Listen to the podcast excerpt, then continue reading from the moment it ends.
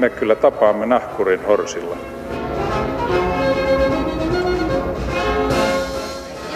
Mä sanoin, että minä juon nyt kahvia. Kuuntelijat, olen puhunut monilla kanavilla, mutta en vielä nähnyt vertaisianne kuulijoita. Olen ylpeä teistä kuin olisitte omia lapsiani. Näin ehkä sanoisi Marsalka Karl Gustaf Emil Mannerheim, jos hän eläisi, jos tämä olisi hänen ohjelmansa. Valitettavasti Marsalka ei tänään pääse osallistumaan henkilökohtaisesti, mutta studiossa istuu kaksi ihmistä, jotka tietävät hänestä hyvinkin paljon. Tervetuloa kirjailija, toimittajakollegat Jari Tervo ja Keijo K. Kulha. Kiitos, kiitos. Kiitoksia. Ja hyvät ihmiset, meillä on lähetysikkuna auki, sitä kautta saatte yhteyttä meihin ja toisiin ja ehkä ei ihan Mannerheimiin, mutta välillisesti toimitaan tänään. Mannerheim on siis ollut 65 vuotta kuolleena, mutta hänestä puhutaan ja kirjoitetaan edelleen hyvin paljon. Viime vuonna ilmestyy kolme Mannerheim-aiheista kirjaa, tänä vuonna ainakin neljä on ilmestymässä tai työn alla, josta yksi on sinun, Keijo, Marski ja hänen varjonsa. Kyllä. Mitä siinä Mannerheimissa on, että 65 vuotta hänen kuolemansa jälkeen kirjoitetaan useita kirjoja vuodessa Suomessa? Että mi- mitä uutta hänestä enää löytyy? No ei välttämättä löydy uutta, mutta pitää ehkä katsoa vähän laajemmin. Pieni maa tarvitsee tällaisia hahmoja, figureita, jotka ovat kaapin päällä tai kivipaaren päällä. Niitä tarvitaan yksinkertaisesti. Ne historia niin kuin tavallaan heidän kautta avautuu ihmisille paremmin kuin luettuna tai jonnekin keskiarvoina. Sä sanoit, että pienet maat tarvitsevat tuommoisia kaapin päällä sijaitsevia pystyjä, niin mm. miksi, miksi vain pienet maat? Onhan ranskalaisilla vaikka ketä siellä on, on, joo, päällä. Mutta Minusta äh, Suomi on aika tyypillinen maa, joka katsoo lähinnä itseään navan kautta. Se katsoo hyvin voimakkaasti kaikkia asioita niin kuin omalta kannaltaan. Ja silloin tällainen kosmopoliitti, niin kuin Mannerheim esimerkiksi oli, oli tälle maalle myöskin suhteellisen merkittävä ihminen. Hän avasi ikkunoita eri puolille ja, ja hänen kauttaan ihmiset ymmärsivät, että meidän ulkopuolellakin on jotain sotia ennen ja, ja sotien aikana ja sotien jälkeen. Että että kyllä hän, hän minusta on kovin perusteltu patsas. Joo, joo, en, en ole ollut kaatamassa kenenkään patsasta no. vielä ainakaan, mutta Minusta on kuitenkin vähän yllättävää, että kun sä sanot, että Suomi on kulttuuri, joka katsoo itseään oman navansa kautta, napansa kautta, että semmoinen kansainvälinen ihminen, joka ei koskaan edes oppinut puhumaan suomea kunnolla, mm-hmm. tulee ykkös sankariksi. Niin Olisi no se... luullut, että Sibelius tai Munamies tai joku semmoinen kansanomaisempi hahmo. Niin siis jos Mannerheim nykyisinä vierasvihaisina aikoina tai jopa naapurivihaisina aikoina pyrkisi suurmiesasemaan, niin hänellähän olisi suuria vaikeuksia, koska tavallaan voi tulkita, että niin Mannerheim hän oli sekä hurri että ryssä. Kyllä. Siis sillä tavalla hurri, eli Suomen ruotsalainen, että hän oli syntyjään – suomen ruotsalainen.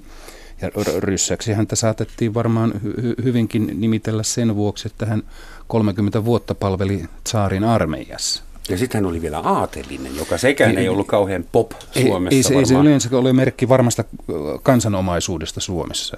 Niin. Eli jos Mannerheim tulisi uudestaan tänään, niin hän ei todennäköisesti pystyisi tekemään samanlaista uraa vai? Kyllä, kyllä se minusta aika mahdottomalta tuntuu. Minusta tuntuu, että Mannerheimin tämmöinen merkitys, koska se, se, hän, hänet hän on jo ajat sitten karnevalisoitu, että hän ei ole pelkästään sellainen ratsastaja, patsas ja suuri historian hahmo, politiikan ja sodankäynnin hahmo, vaan hän on ihan tällainen karnevaalihahmo, jonka, me, jonka voi täyttää omilla merkityksillään. Ja se on minusta hämmästyttävää lähinnä se, että niin aina syntyy uusi taiteilija, kirjailija, sukupolvi, joka huomaa yhtäkkiä, että Mannerheimia hän ei, häntä vastaan ei ole hyökkäyty pitkään aikaan tai häntä ei ole karnevalisoitu pitkään aikaan. Tästä on jo siitäkin, kun Jarkko Laine kirjoitti runon jo kolmatta päivää vaan niin salaampuja Mannerheimin patsasta. Siitäkin on jo kohta 50 vuotta. Mutta niin hän, hän on herkullinen hahmo, koska Kaikki tuntevat, tai isot osat nuoria taiteilijapolvia tuntevat kutsumusta tehdä jotain hauskaa tai räväkkää Mannerheimin nimissä. Ja sitten aina on se vanhempi polvi, joka on sitä mieltä, että on, he, he kuulevat kutsumuksen, että heidän täytyy puolustaa Mannerheimia. Mannerheim ei ollut homo, Mannerheim ei ollut musta mies, mm. Mannerheim ei ollut sitä eikä tätä. Eikä julma. Eikä, siis minusta se on mielenkiintoista, että niin, siis, niin, niin moni haluaa kiistää sen, että Mannerheim olisi homo tai musta mies. Ehkä välillä olikin, mutta who cares? Niin. Öisin hän oli musta mies. Tästä selviää, että tämä oli var, varmin tapa päästä julkisuuteen on kirjoittaa tai tehdä jotain Mannerheimia vastaan. Toisaalta, jos ajattelee sitten Vox Populi kannalta tätä kansan mielipide, niin hänet kumminkin su- valittiin ylivoimasti tunnetummaksi suomalaiseksi. Että suurimmaksi. Suurimmaksi. Siis joka vuosi on no. se äänestys, kuka Joo. on ybersuomalainen, Joo. ja se on aina Mannerheim. Joo, Sen jälkeen tulee Sibbevissi. Ja sehän oli todella hauska. Kun sitä luettelua katsoo, kehen hän, hänkin vertautui sitten, ketä siinä oli vastaavassa luettelussa. Mitä teidän tietämykseni perusteella sanoisitte, kuinka suomalaiseksi Mannerheim tunsi itsensä?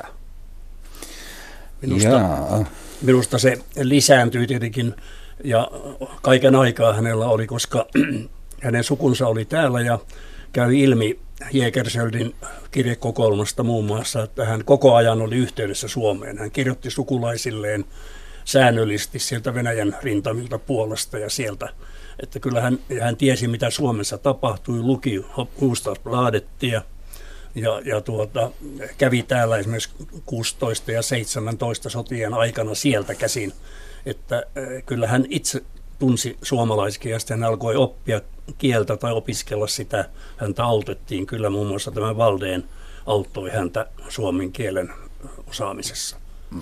Niin, voihan sitä tietysti kuvitella, että siis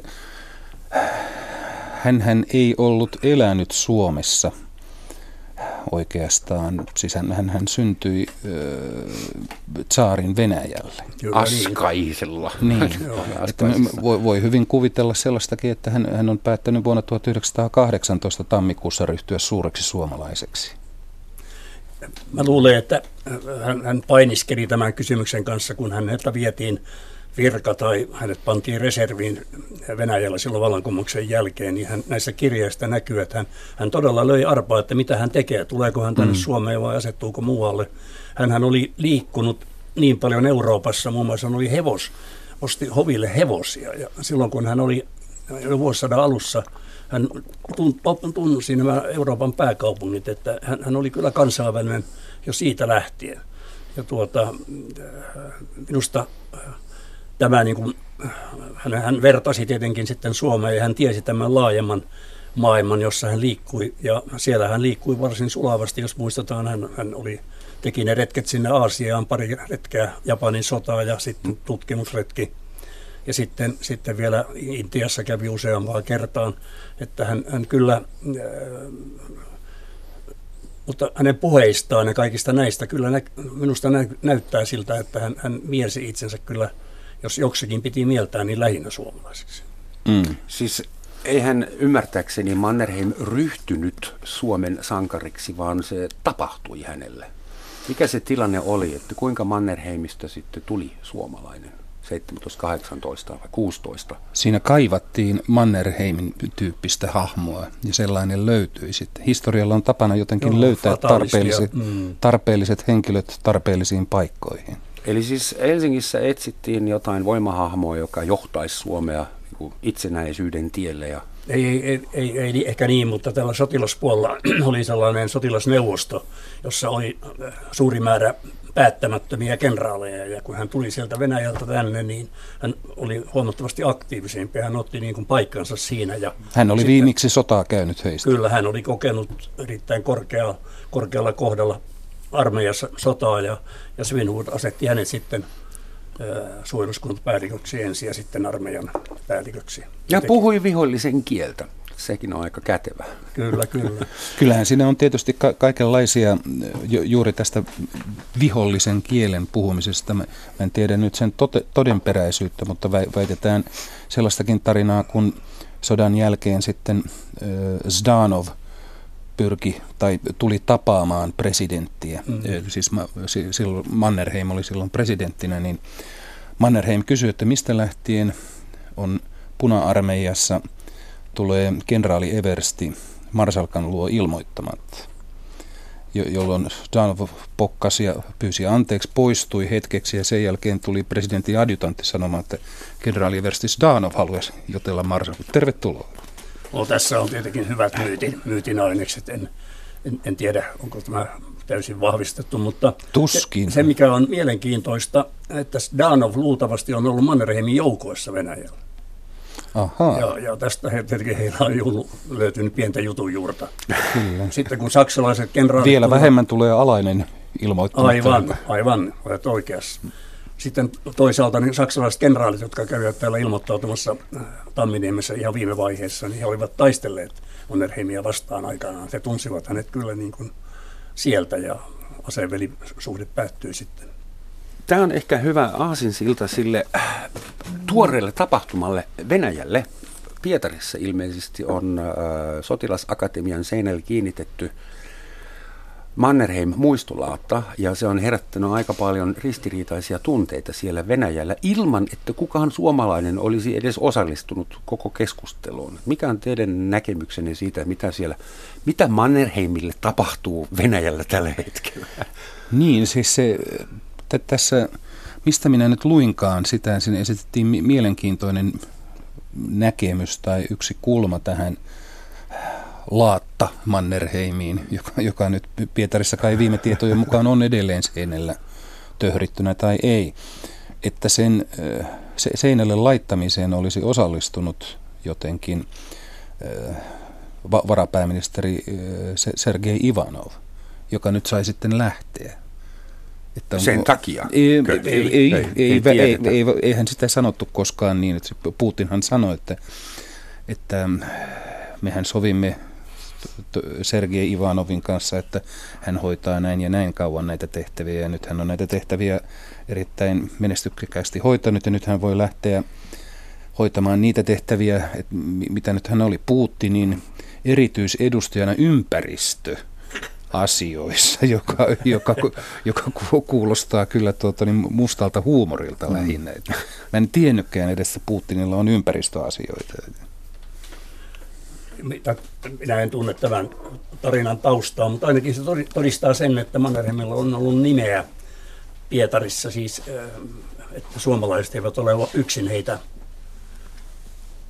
yksin heitä tuota Mannerheimia nostaneet ylös, vaan, vaan tuota, äh, se, että hän oli niin korkeassa asemassa hovissa ja, ja tuota, venäläiset ovat hyvin historiatietoisia, niin sitä kautta se on tullut. Ehkä se oli sitten virhe uusien poliittisten päättäjien äh, tuota, puolelta ja tämä pantiin kiveksi tämän lähtijän rekeen. Mm. Sitä on vaikea sanoa täältä, mutta ajankuva tämä on Mutta mielenkiintoinen. minkä takia venäläiset ylipäätään keksivät sen Mannerheimin?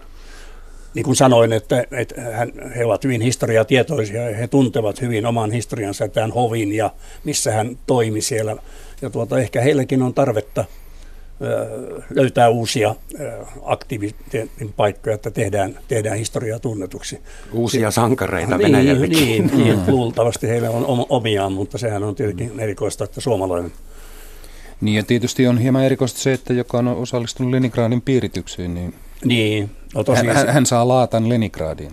No toisaalta hän kyllä myös Totta. teki sen hyvän asian, että hän ei lähtenyt saksalaisten pyynnöstä äh, tähän hyökkäykseen Pietaria vastaan. Siinä mielessä hän teki harvinaisen viisaasti, jos ajattelee Se- koko maa- täytyy kohta puhua vielä Mannerheimin suhteesta saksalaisiin, mutta mä panttaisin sen vielä hetken, jos sopii. Joo. Kuinka Suomen kansa on antanut anteeksi ykkössankarilleen sen, että se ei kuollutkaan Suomessa, vaan sitten kun homma oli hoidettu, hän lähti Sveitsiin ja sitten kuolleena vasta palasi Hietaniemen sankarihautausmaalle. Eikö kun formula-tähti muuttaa ulkomaille johonkin veroparatiisiin, niin Suomen kansa yleensä suuttuu hänelle siitä. Mutta ei, Mannerheim... ei, nimenomaan Suomen kansa ei suutu. Kaikille muille Suomen kansa suuttuisi, joka ei maksa verojaan Suomeen. Mutta niin Kimi Räikkönen voi huoletta olla maksamatta veroja Suomeen. Näin tämä järjestys menee, mutta niin siis ehkä tämäkin on tulkittavissa sillä tavalla tämä Sveitsiin vetäytyminen – sehän on aika pitkälle vetäydytty puna-armeijan tieltä, jos Sveitsiin asti vetäytyy, mutta niin, ö, ehkä se on tulkittavissa sillä tavalla, että niin tuohon aikaan, jo, jo, jos mieli suurmieheksi ja jo, jos oli saavuttanut sellaisen aseman, niin siis kysymyshän oli etäisyydestä. Ei, eihän, eihän kansalla ollut minkäänlaista kosketuskohtaa muuta kuin nähdä mahdollisesti sotilasparaateissa, jota ei silloin ole, Mannerheimia ei haastateltu radiossa, hän, ei antanut haastatteluja lehdille. Hän ei kirjoittanut omaa elämäkertaa. Hän, oikeastaan taisi olla Aladar Paasonen, joka sitä... Moni mies kirjoitti sitä niin. kyllä. Joo. Mutta niin siis silloin etäisyyttä pystyttiin pitämään. Ja nykyisin sellaista etäisyyttä pystyvät pitämään varsin mahdollisesti jotkut yksinvaltiaat päämiehet. Demokratiassahan se ei millään tavalla onnistu. Et siis se ei ole etäisyyden pitämistä, että tasavallan presidentti nykyisin kulkee Suomiverkkarissa ha- haastattelemassa urheilijoita. Se, sehän ei ole sellainen, siis ei, minulla ei ole mitään sitä vastaan, että näin tapahtuu, mutta niin silloin siitä tällainen etäisyys ja etäisyys tarkoittaa samalla niin kuin kunnioituksen astetta. Epäilemättä tämä, mitä Jari sanoi, pitää paikkansa siinä mielessä, että näinhän se vaikuttaa, kun sä olet kaukana ja tiedetään vähän hänestä välillä. Mutta emme allekirjoita sitä, että tämä kaikki olisi ollut tietoista. Tämä meidän vanhempi päällystä Suomessa niin matkusti siis aikaisemmin kaikkiin kylpylöihin ja se oli, heillä oli hyvin tavallista. He hakeutuvat Keski-Eurooppaan – miksi Sveitsi sota-aikana ei ollut kovin paljon maita. Oli Portugali sitten loppuvaiheessa, jossa hän myös oli, ja toinen oli Sveitsi, johon saattoi mennä lepäämään. Ja hän silloin 43, kun hän oli erittäin huonossa kunnossa, hän oli hyvin usein huonossa kunnossa, joista ei koskaan puhuttu. Siinä on yksi semmoinen myytin asia kanssa, että näitä ei nostettu. Ne, totta kai sota-aikana ei puhuta päällystön sairauksista, sehän on itsestään selvä, mutta mutta tämäkin vei hänet Sveitsiin. Ja, ja sitten jos sinä kiinnyt yhteen maahan, jos olet käynyt Losannessa, siihen on erinomaisen helppo kiintyä. Ja, ja hän kävi siellä usein. No sitten hänellä oli kreivittäret suhteet, tuli puolalainen kreivitär, tuli häntä sinne tapaamaan ja, ja, ja, ja monet muut vastaavat suhteet, niin, niin, niin tämä selittää. En minä usko, että kansa tätä kovin paljon mietti. Sodan jälkeen meillä oli niin paljon monia, monia niin. ongelmia. Sen sijaan tämä ylioppilaiden osoitus sitten tässä hautajaisissa ja kaikki se, miten hänet otettiin sodan jälkeen vastaan, niin, niin siinä, siinä hänen voimakkaasti hänen nämä myytin aineksensa niin kuin tulivat sitten ja jatkoivat omaa elämää hänen kuoltuaan. Että. Mannerheimen on aika pitkälti vastuussa siitä, että tähän perustettiin demokraattinen tasavalta. Oliko Mannerheim aatelisena itse demokraatti vai ei, pitikö se nielaista tätä valtion muotoa nuolens vuolens? Olisiko hän halunnut saksalaisia kuninkaita tänne tai venäläisiä? Tuskinpa saksalaisia kuninkaita kuitenkaan. Hän, hänellä hän oli ko- kohtuullisen, sanotaanko, että hänen suhteensa saksalaisiin ja saksalaisuuteen oli lämmin jopa kuuma. Siis sillä tavalla, että hän, hän ei oikeastaan heistä kauhean paljon tykännyt, mutta niin Mannerheimihan on sanottu, luonnehdittu kaikella mahdollisella tavalla, mutta niin mun, mun mielestä aivan varmasti huti mennään, jos luonnehditaan häntä demokraatiksi. Ei, hän tuota... Mutta sitten demokraattia hän kuitenkin puolusti päällikkönä. Kyllä, kyllä, mutta jos ajattelee... On, on ehkä vähän toisenkinlaisia tulkintoja siitä, tota, niin, niin kun, siihen aikaan, kun puuhattiin hyökkäystä Pietariin ja olisiko siinä mahdollisesti Suomen, Suomen järjestelmää hieman rukattu ja kaikkea tällaista. Ettei se, en, en mä nyt ihan, mä en ihan demokrat, demokratian esi, esitaistelijana kyllä Mannerheimia pitäisi. Hän oli periaatteessa taustaltaan säätyyhteiskunnan mies. Hän oli mm. aatelinen ja hän oli valtiopäiville 1906. Ja silloin epäiltiin sitä, että jos annetaan kansalle näin paljon valtaa, niin sinne valtiopäiville tulee myös paljon sellaista väkeä, jotka eivät oikein osaa mukaan näitä asioita. Ja hän jossakin yksityiskeskustelussa käytti suomalaista tällaista termiä, että suomalaiset ovat puoliherroja. Ja jos tätä niin kuin miettii, niin, niin puoliherroja. puoliherroja, puoliherrojen kansa jotenkin. Jos ajatellaan Kalliota ja Svinubudia ja tällaisia perussuomalaisia päällikkövirkailijoita. Ja perussuomalaisia? No, tämä on väärä termi, mutta kuitenkin. Se oli ennen sitä. Niin, niin, tuota, niin Mannerheim oli tyystin erilainen. Joo. Että ei, tämän demokratia hänellä horjui kyllä lähinnä tässä IKL-vaiheessa silloin, että että tietenkin hän toisaalta halusi Polsevikkia vastaan lähteä Pietariin ja jopa hävittää Pietarin silloin 19 kesällä. Mutta, mutta sitten myöhemmin, kun IKL, koko Eurooppahan oli silloin diktaattoria vallassa ja, ja mekin oltiin hyvin lähellä, niin siinä kohtaa hän, tämä demokratia ja yksinvalta olivat kyllä veitsen terällä. Niin, siis siinähän on mielenkiintoista se, että niin Mannerheim halusi, mielellään hän olisi varmaan va- valloittanut romani, Romanovien Pietaria ja ojentanut sen takaisin Sa- saari, saarille mm. kultalautaselle. Minä valloitin sinulle takaisin Pietarin. Mutta hän ei sentään kuitenkaan kirjoittanut puhetta valmiiksi. Niin, niin kuin eräs toinen niin.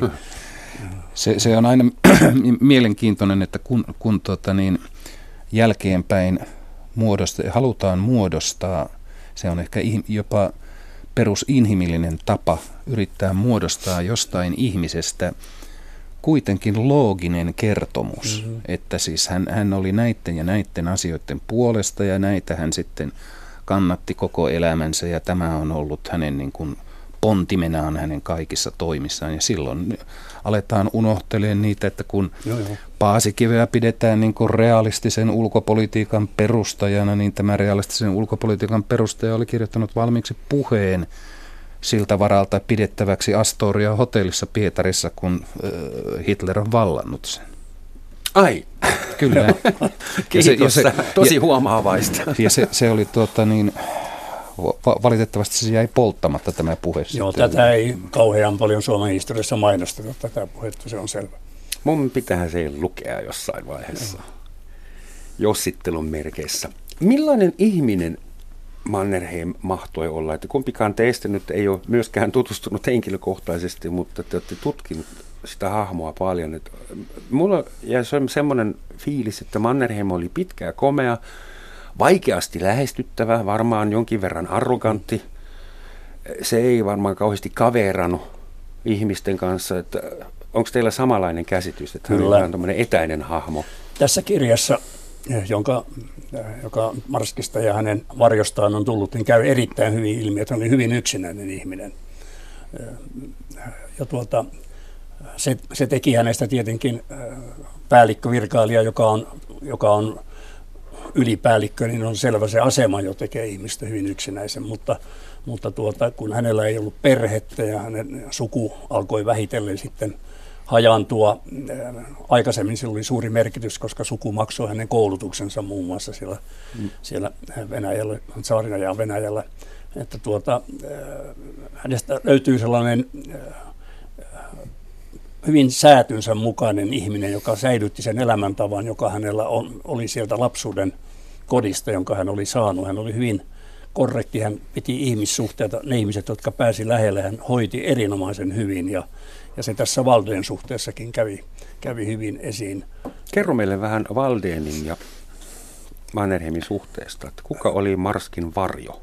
Marskin varjo oli hänen etappipäällikkönsä äh, sisällissodasta 18. Ja sitten, sitten Valvenista tuli myöhemmässä vaiheessa, myöhemmässä vaiheessa tuota, sotaministeri silloin, kun hän oli valtionhoitaja. Ja, ja tuota, mutta heidän, hän oli niitä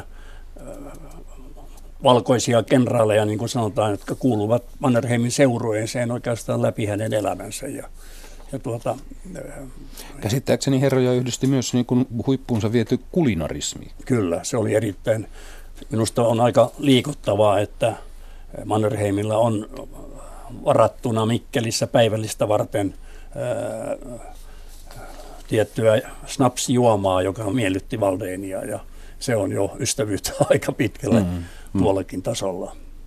Mutta niin, kun ajatellaan Mannerheimin hahmoa, että kun, kun hänen va- valtaosa hänen elämästään, siis hyvin korkeaan ikään kulu palveluksessa.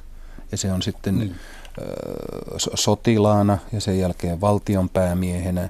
Ja sitten hän harrasti myös tietenkin diplomatiaa. Totta, niin ka- ka- kaikki ovat jotenkin ku- kuitenkin muodollisia, korrekteja, e-, etäännytettyjä lajeja toimia ihmisten kanssa. Hmm. Ja tietysti siinä vaiheessa, jos ihmisellä ei ole ketään muita kuin alaisia, hmm. niin ystävyyssuhteiden solmiminen käy hieman vaikeaksi. Kyllä. Totta. Siis Mannerheimillä ei ollut tapanaan niin kuin kylpeä ihmismassassa ja silittää vauvojen päitä ja antaa kotirouville poskipusuja. Ei hän tehnyt no, semmoista. Siis ei, ehkä Joo, sekä, kuinka, kuinka ehkä, paljon hän... Ehkä lähimpänä on se, että niin hän on, siis näistähän on tietysti kuvia, että hän ottaa lottien ojentamia kukkia vastaan. Joo, parateja jatkuvasti, niin. suojeluskuntaparateja ja niin edelleen. Eihän, eihän todellakaan ollut kylpenyt tämmöisessä suuressa, mutta hän hoiti tämmöisiä yksityisiä suhteita erinomaisen hyvin. Esimerkiksi talonpoikaismarssin jälkeen hän, hän lähettää talonpoikaismarssin johtajien rouville kirjeen, kiitoskirjeen Lapualle jälkikäteen, joka, joka kyllä siinä on niin kuin sillä tavalla, hän ajattelee, minkälainen jälkimaine hänestä jää. Se tulee monta kertaa esille. Hänellä on aikaa ja mahdollisuuksia tähän siellä omassa yksinäisyydessään. Siis hän oli tietoinen omasta roolistaan ja halusi nimenomaan Tämä on päästä helppo. kansakunnan Kyllä. kaapin päälle. Niinkö? Ky- kyllähän Ni- Niiniluotohan kirjoitti ja kirjan nimi oli, että suuri rooli. Joo, joo. heti sodan jälkeen, joo. joo. En tiedä kuinka totta se on. Niiniluodon kirjassa mainitaan, että Suomi oli niin kuin silloin 44 elokuussa, kun hänestä tuli Manner, tuota, tuota, tasavallan presidentti. Hän laskeutui rappusia sieltä. Häneltä putosi Mannerheimin sauva. Niiniluoto kirjoittaa, että näin tämäkin piti tapahtua, että Suomi tiesi kuinka syvällä se oli. Hmm. Mene ja tiedä, myytti vai ei. Hyvät ihmiset, tämä on hyvä sauma muistuttaa meitä kaikkia siitä, että kuuntelette Yle Radio 1 Romansatsin maamikirja, jossa tänään kuljetaan Marsalka Mannerheimin jalanjäljillä. Ja studiossa asiantuntijoina mm-hmm. ja ilontuojina ovat Jari Tervo ja Keijo K. Kulha. Kuuntelijat ovat lähettäneet meille vähän kommentteja Mannerheim on juuri sellainen hahmo, jonka suomalainen voi hyväksyä yläpuolelleen. Jos ei asetu kunnolla korkealle, ei tule hyväksytyksi. Mm-hmm. Esimerkiksi Cheek on suosittu. Jos jää, Cheek ja Mannerheim, kyllä herra Tiihonen, tämä on nyt iso, iso sulkahattu. Jos jää johonkin puoliväliin, poljetaan äkkiä lokaan. Mm-hmm. Eli siis Mannerheim on, sijaitsee niin monta tuhatta kilometriä maapallon yläpuolella. Ei, ulo, kukaan ei ylety häneen niin kuin mukamassa. Hän on immuuni kaikelle. Sitten äh, Phantom-niminen kuuntelija on sitä mieltä, että Ylen musta Mannerheim-filmi oli kyllä totaalinen rimanalitus. Häpeäisivät siellä Pasilassa. Meillä on nykyään jo monta uutta syytä hävetä täällä Pasilassa, mutta kyllä muistamme senkin. Meillä, kest, meillä hieman kestää aikaa tuota, niin laittaa nämä häpeämisen kohteet tärkeysjärjestykseen. Täällä. Joo, mistä ollaan nyt eniten niin. häpeissämme. Niin. Sitten Rautakruunu, Rautakruunu-niminen kuulija. Me eletään aikaa, että kaikki kuolleet halutaan tehdä surkimuksiksi, mutta tilalle ei ole mitään. Mm. Tarkoituksenmukaista, kun halutaan luoda vahva EU. Tässä on ilmeisesti semmoinen salaliittoteoria on. fermentoimassa, että kun otetaan yksittäisiltä yeah. kansallisvaltioilta noin voimahahmot pois, niin pelto jää auki mm-hmm. liittovaltiolle. Mutta emme nyt, emme olla haukkumassa Mannerheimia sen takia, että saataisiin vahvempi EU. Mitä Jari ol, ol, Oliko hän tuota niin, tämä nimimerkki oli Rautakruunu? Rautakruunu, joo. Juu, tuota niin, mä, mä nyt tein täysin anakronistisen loikan tässä, mutta niin minä kyllä kuvittelisin ehdottomasti niin, että jos Mannerheim eläisi vielä voimakkaasti, minkä ikäinen se noin lähentelee 150. 150 tulee ensi vuonna. Niin, mm. niin jos hän vielä eläisi, niin hän olisi lämmin ja vankkumaton Euroopan unionin kannattaja. Hän, oli, hän olisi hän pakottanut oli, jopa Sveitsin Euroopan unionin hän, jäseneksi. Hän kosmopoliitti ja niin, niin, niin pois. Mm. Kyllä, kyllä. Luuletko, Keijo, että näin, näin olisi ollut? No, tämä on helppo kuvitella, kuvitella, mutta tämä, että pannaan aja, ajankohtia, aikakausia vierekkäin, niin se on tietenkin suhteellisen mahdotonta niin. verrata näitä. Mutta Mannerheim oli eurooppalainen henkeen ja vereen. Joo, hän ei esimerkiksi käynyt Yhdysvalloissa koskaan, kävi Aasiassa ja Afrikassa. Mm. Mutta. Yhdysvalloista puheen ollen, mm. siellä toimii 50- ja 60-luvulla Mannerheim-tutkija, jonka nimi oli Marvin Rintala – todennäköisesti mm-hmm. vähän suomen sukuinen mies. Ja mm. hän kirjoitti, Marvin Rintala kirjoitti vuonna 1961, Mannerheim oli kosmopoliitti nationalismin aikakaudella, mm-hmm. aristokraatti demokratian aikakaudella ja konservatiivi vallankumousten aikakaudella. Mm, Nämä tekijät osoitautuvat Kyllä. samalla kertaa sekä hänen menestyksensä salaisuudeksi että hänen tra- tragediakseen. Hmm. Ja tämä analyysi on vuodelta 1961. Eikä, pitääkö, eikä, eikä, ole, paikkansa vielä? eikä ole ollenkaan hullumpi analyysi noin kolmen virkkeen analyysiksi. Ottaen huomioon, että hän todella Mannerheim eri aikoina on, on, on, on todella erilainen. Jos mietitään sitä, että 20-luvulla hän oli siis ehkä kirotuin puolen, puolen, puolen suomalaisten mielestä. Mm. Ja sitten hän alkaa 35 niin kun jo valmistaa Suomea yksimielisyyteen, joka sitten talvisodassa toteutuu. Mm. Että, hyvin vaikea on, on tuota. Niin kuin siis hyvin... Tampereella y- yleisesti 20-luvulla ja varmasti 30-luvulla, en nyt tiedä ehkä onko sotien jälkeen, mutta 20-30-luvulla yleisesti kutsuttiin häntä Murhakustaa, oli mm. hänen lempinimensä siellä. Ratsastaa taas. Niin. Kuinka Suomen vasemmisto ja kommunistit ja punaisto antoi sitten, an, antaa sitten, antoi Marsalkalle anteeksi tämän. Kuinka Marsalka sai niin kuin vasemmistokin taakseen? No siis nykyisin kun kuuntelee nettikeskustelua, mä en ole ihan varma, onko se annettu anteeksi. Joo, tietenkin kovat olosuhteet olivat siinä. Tämä talvisota nimenomaan tuli, joka, joka tuota auttoi. Sitä oli kyllä meillä monia kansanliikkeitä, jotka halusivat puhua sen puolesta AKS, että pitäisi pitää tuota unohtaa tämmöinen veljesviha ja ruveta yhdessä luomaan uutta tasavaltaa.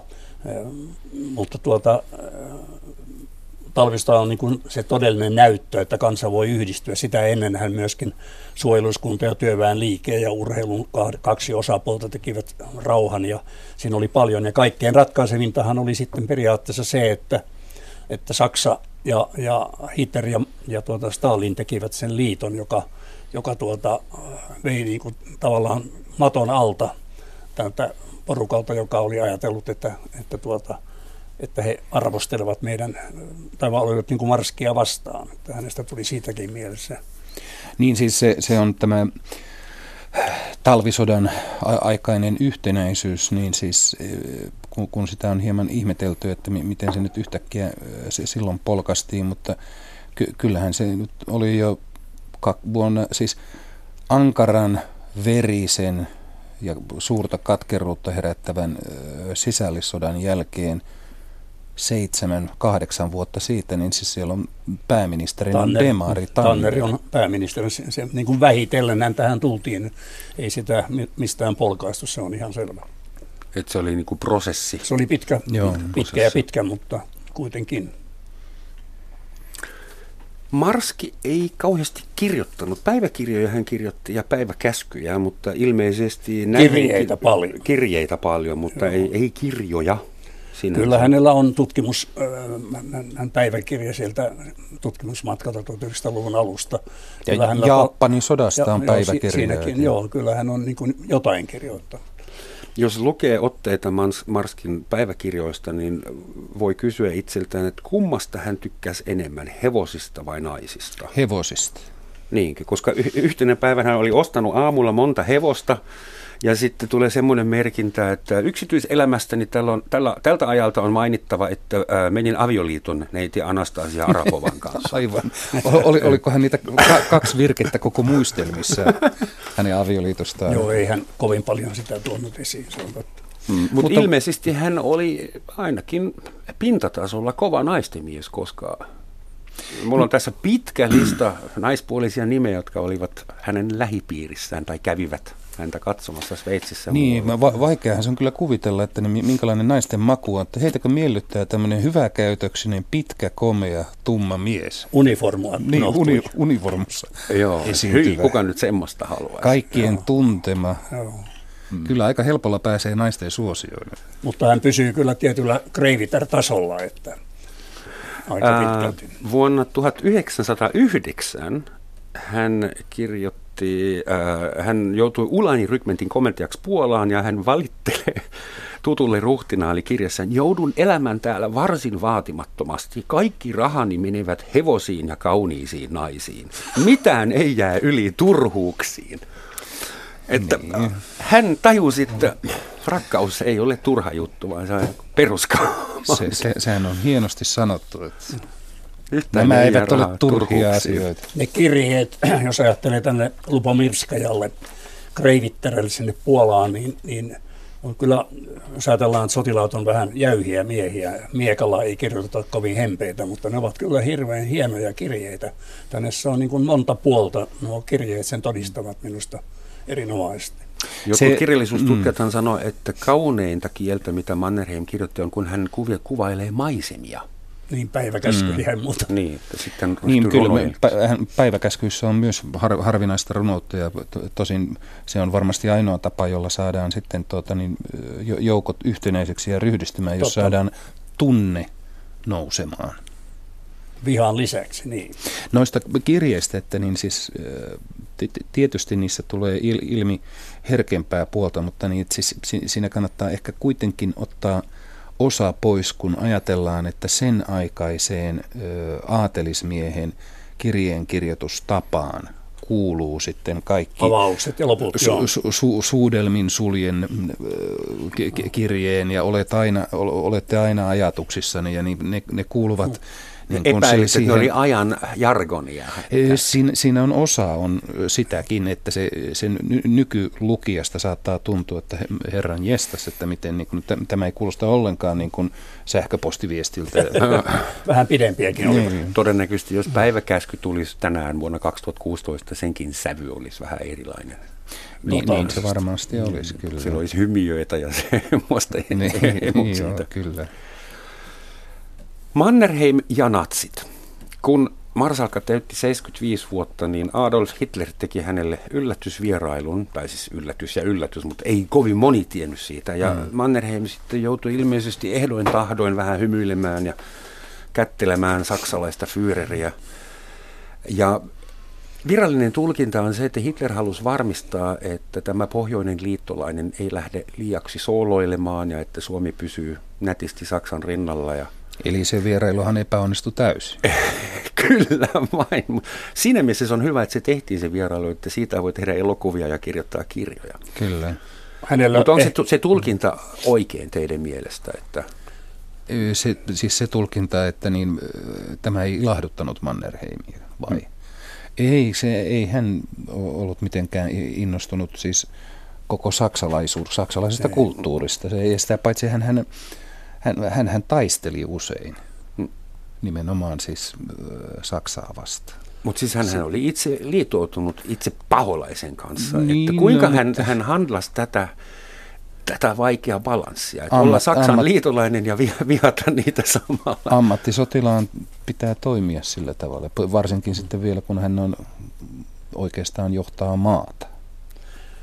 Kyllä minusta, jos ajattelee Saksa suhdetta, niin, niin hän, hän nimenomaan tätä heidän aatteettaan, natsismia ja sitä hän vihasi todella perusteellisesti, mutta, mutta tuota, sotilaina hän arvosti heitä erinomaisen paljon. Hän antoi sitten tämän, tuota, kun jääkärit tulivat sieltä, tästä tuli se maine ja hän oli taistellut saksalaisia vastaan.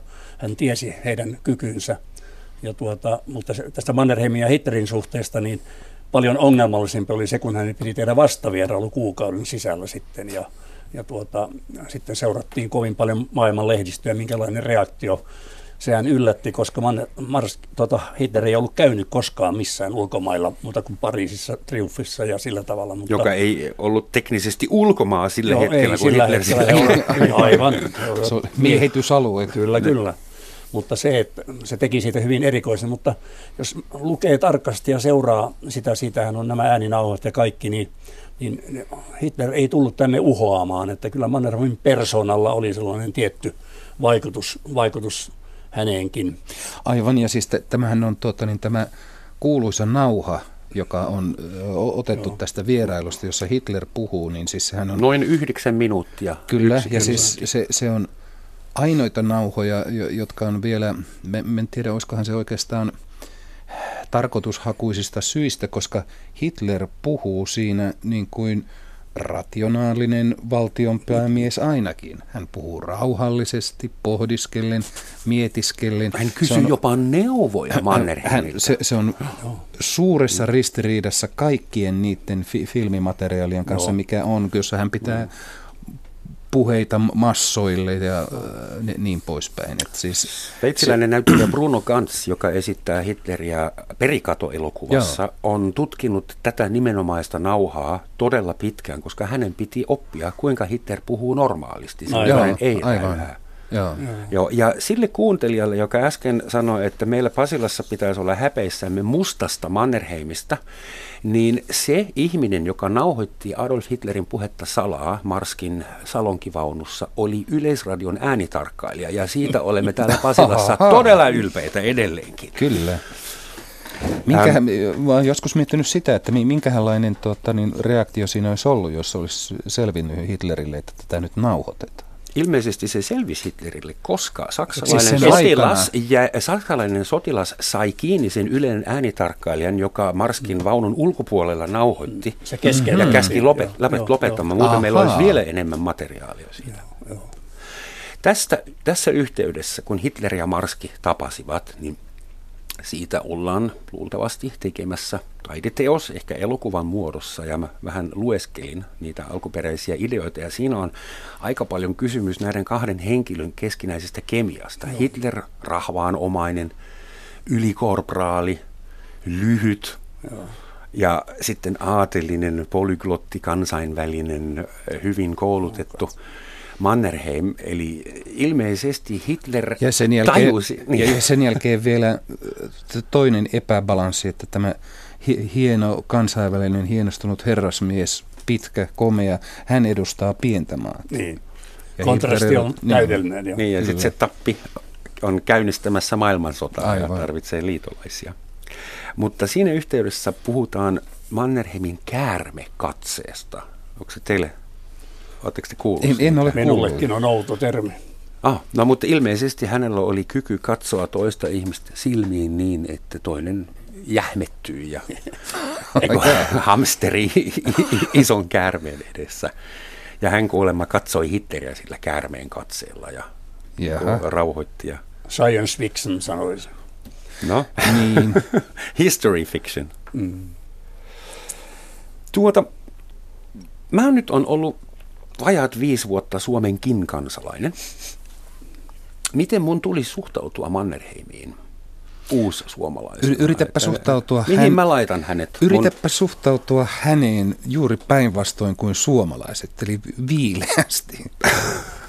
Koska se, me, meiltä se ei näköjään tahdo onnistua, mitä siis 70, melkein 70 vuotta hänen kuolemansa jälkeen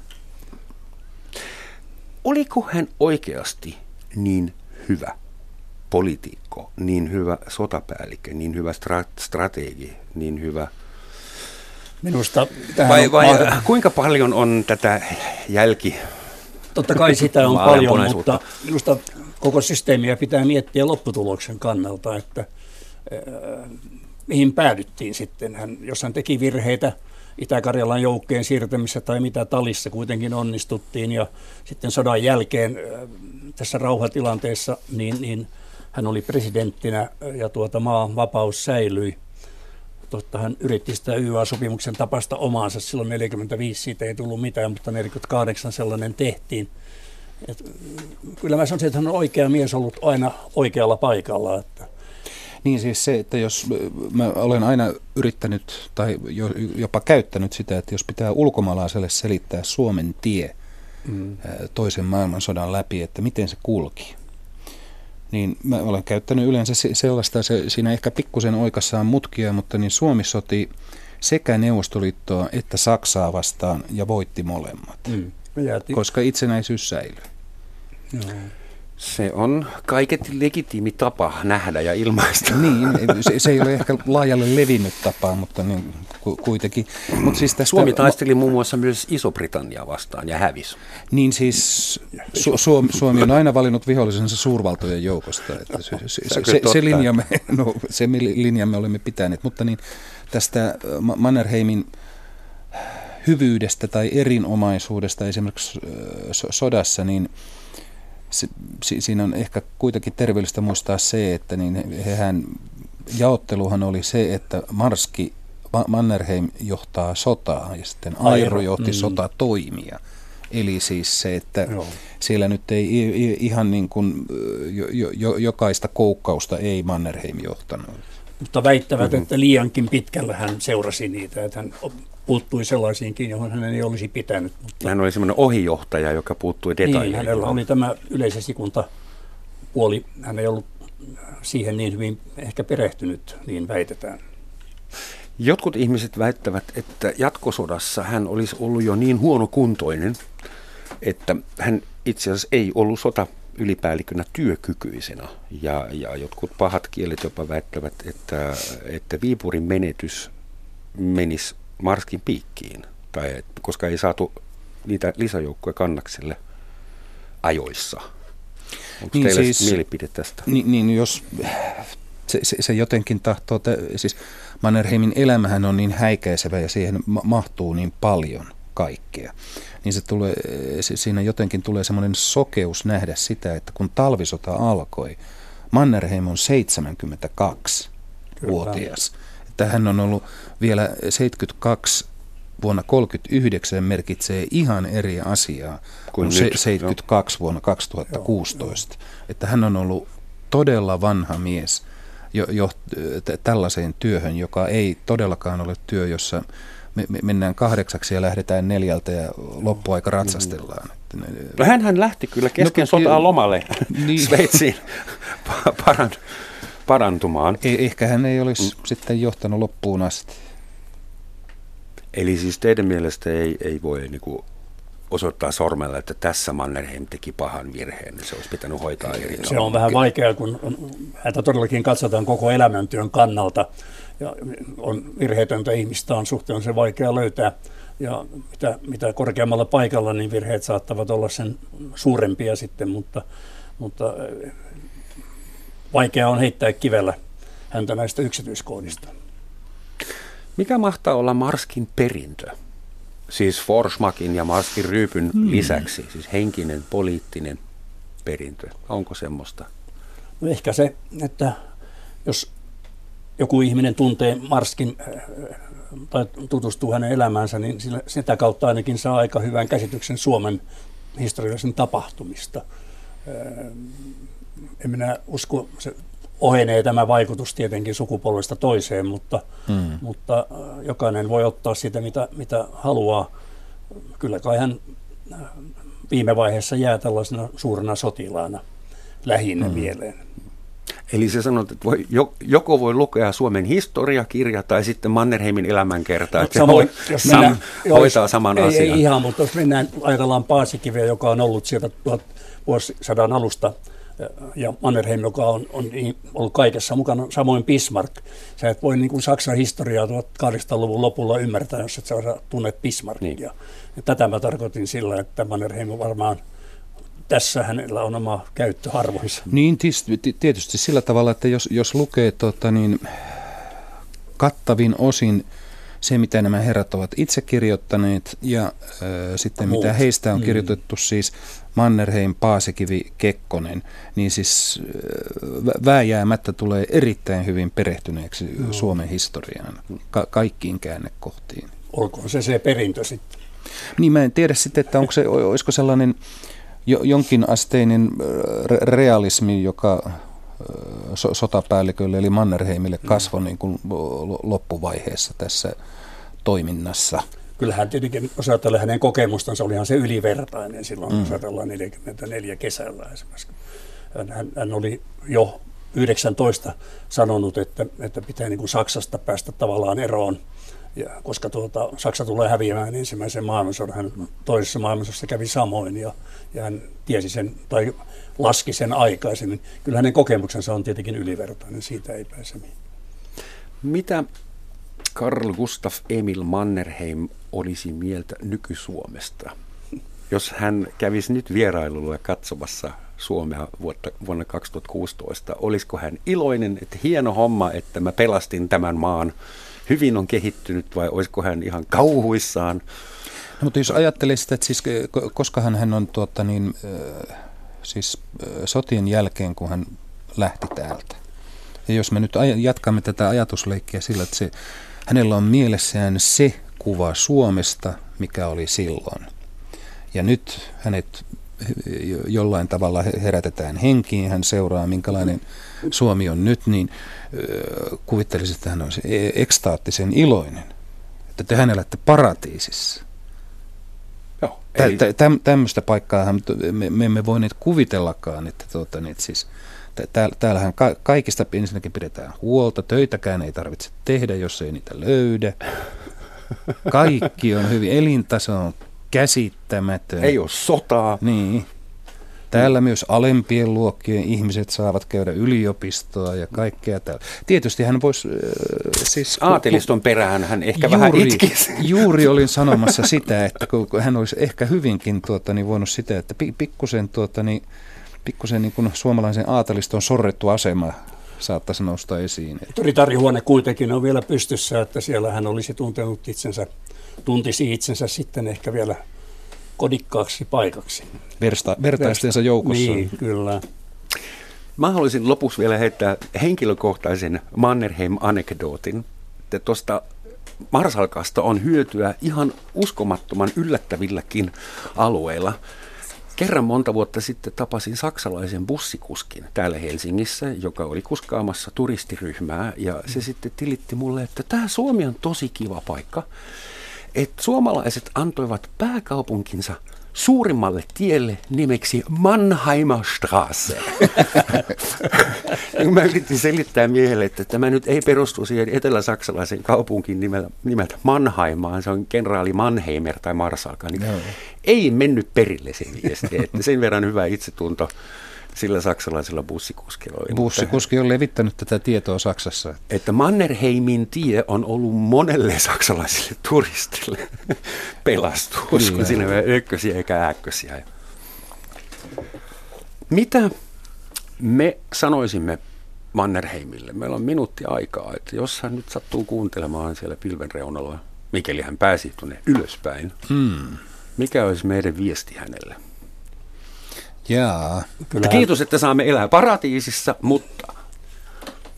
Aika vaikea, vaikea on kuvitella, äh, mutta jos ajatellaan, että hänen kokemuksensa on Sveitsistä, ne edelliset kokemukset, niin, niin tuota, äh, voisi kuvitella, että voisi hänet toivottaa tervetulleeksi tänne Suomeenkin, että ei meidän elintasossa ole niin suuria eroja. Niin, voisi sanoa, että työsi on tehty ja vaivasi on nähty. Lepää rauhassa. Har det så bra. Har det så bra. Herr Marschall. Mm. Kiitos Jari, kiitos Keijo, kiitos Karl Gustav Emil ja kiitos teille hyvät kuulijat. Und tschüss.